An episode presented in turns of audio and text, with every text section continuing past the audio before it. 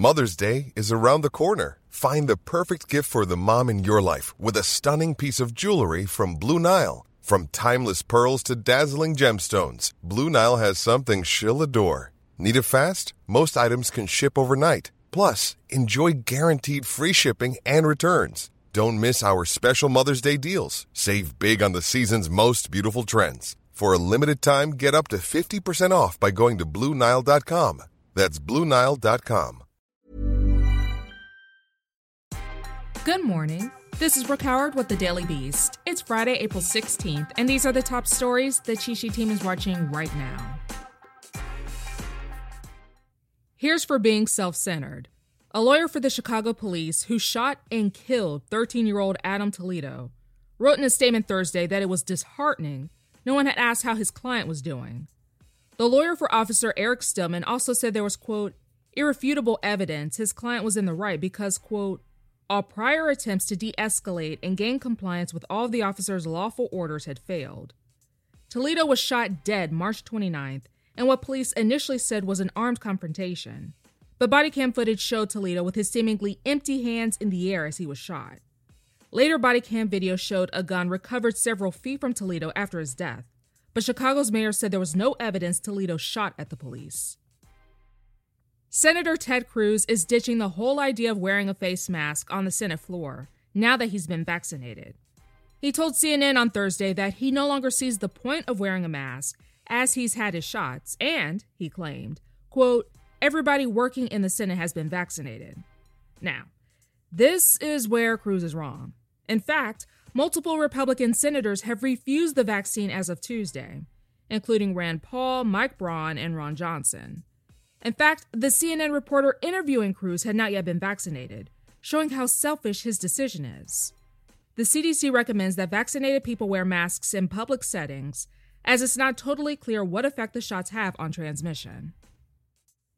Eight people were killed late Thursday in a mass shooting at a FedEx facility near Indianapolis International Airport. Police described the incident as a quote, mass casualty event. No information was immediately available on the victims or the suspect. A local news outlet reported that a call went out for as many chaplains as possible to head to the scene. Police said there was no active threat to the community, and the shooter is believed to have taken their own life. The Biden administration is reportedly still seizing land along the U.S. Mexico border for the building of a wall dividing the two countries, despite a promise to bring a stop to the Trump pet project. Biden declared an immediate end to the wall on his inauguration day. Just this week, however, the Department of Justice seized six acres of land in Hidalgo County, Texas, in a court case begun under former President Donald Trump. A member of the family who owned the land told Politico that she's extremely disappointed in Biden and accused him of, quote, not keeping his word. Biden had promised to review eminent domain court cases related to the wall within 60 days of assuming office, but that deadline passed last month. A federal court in Atlanta rejected a lawsuit Thursday that had been filed by Courtney Wild, who was just 15 when the pedophile Jeffrey Epstein abused her. Wild argued that federal prosecutors ran afoul of the Crime Victims' Rights Act in giving Epstein a lenient plea deal 10 years ago that shielded him from criminal liability for trafficking minors. He served just 13 months of an 18 month sentence, mostly on work release. The court, which ruled against Wild, found that because the federal government did not file charges against Epstein, instead having him plead guilty to prostitution charges filed by the Palm Beach County State Attorney, Wild was not entitled to relief. One of the police officers who fired shots into Breonna Taylor's apartment during the no knock raid that left her dead last year landed a book deal. Apparently, the officer is going to produce a memoir of his account of the event and its aftermath. Post Hill Press has agreed to publish Sergeant Jonathan Mattingly's The Fight for Truth, the inside story behind the Breonna Taylor tragedy. Simon and Schuster was slated to distribute it until the publishing giant issued a statement late Thursday saying it will not be involved in the SICK project. Post Hill has also published books by conservative commentator Dan Bongino and Representative Matt Gaetz.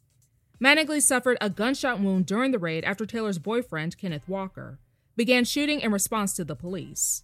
Another officer allegedly fired the shot that killed Taylor. Mattingly remains on the force. That's all for this morning. Check back every weekday morning and afternoon for more of the news you need to know. Find us wherever you listen to podcasts.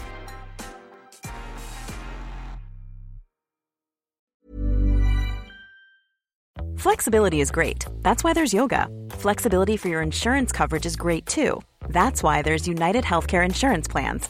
Underwritten by Golden Rule Insurance Company, United Healthcare Insurance Plans offer flexible, budget friendly coverage for medical, vision, dental, and more.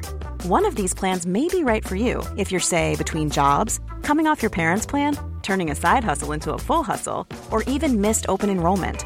Want more flexibility? Find out more about United Healthcare Insurance Plans at uhone.com.